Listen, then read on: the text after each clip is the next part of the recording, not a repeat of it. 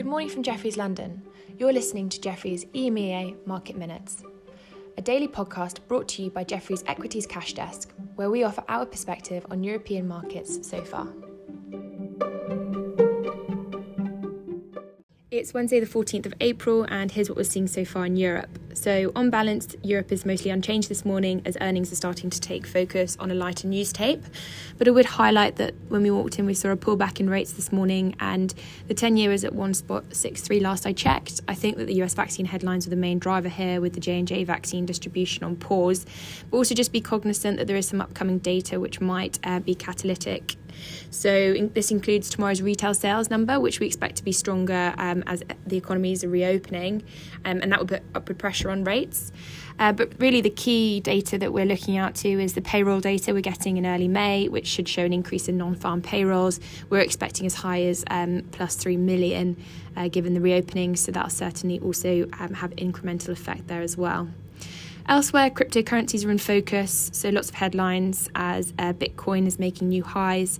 Coinbase also starts trading today as well, so um, that's a direct listing price set at $250.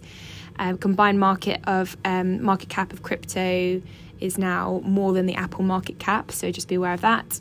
Overnight, Asia was a bit mixed. Uh, Chinese shares starting to regain their composure a bit. So, if you'll remember, there was some regulation overhang. However, Hong Kong stocks are now faring better. So, internet giants are being ordered to self inspect and rectify anti monopoly practices by the Chinese government. And um, autos are also standing out as Geely was up 6% after considering to list its electric vehicle producer Polestar through a SPAC. Um, it targets to raise around $1 billion to expand its Lotus cars into the electric vehicle market in China. Japan was also in focus as Toshiba was up 8% after KKR and Brookfield were said to be mulling bids uh, to compete with CVC. So, in just in terms of factors, there's not much clarity. As I mentioned, earnings are predominantly in focus, so I'll go into that instead. Um, so, particularly in luxury, so LVMH, which is up 3% after hours, had strong numbers in fashion and leather goods, um, and Richemont is up 3% as well. Um, also, there's an interesting read from the Moet Hennessy side, very strong uh, start to the year with the first quarter of 21 organic sales up 36%, so the consensus was only up 13%. Uh, Diageo is up a percent and Pernod is up a percent and a half, which is interesting because uh, the numbers are better for Diageo than Pernod. Uh, this tells us what we already know about positioning in those names.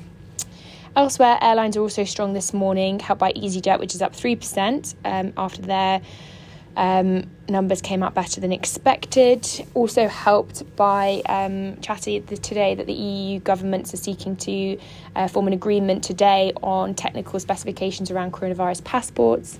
Um, and also, the sector has been helped by bullish comments from the CEO of British Airways saying that he sees opportunity um, for US UK travel soon. Elsewhere, tech is also strong after um, SAP was up 4%. They raised their guidance. Um, and in terms of banks, they're unchanged this morning. So that's on low volumes as well as the markets are waiting some US banking earnings. So we get um, at 11:45 a.m. Uh, JP Morgan, at 12:38 p.m. Goldman Sachs and Wells Fargo at 1 p.m. Those are London times. Um, and lastly, I'll just highlight that Tesco was down 3%. Um, although the results were good this morning, the market is focusing on a house broker downgrade uh, still. Um, in terms of healthcare, Jan is actually pushing AstraZeneca this morning as a buy after a clearing event, saying that the J and J woes uh, dilute the negative focus on, on the name. Um, so, if you'd like to hear more about that, please do ask our desk. Um, today on the desk, we're seeing flow skewed to the buy side, particularly in consumer and financials, and we're seeing uh, selling in pharma on strength. So that's all from us today, but thank you for listening and have a lovely day.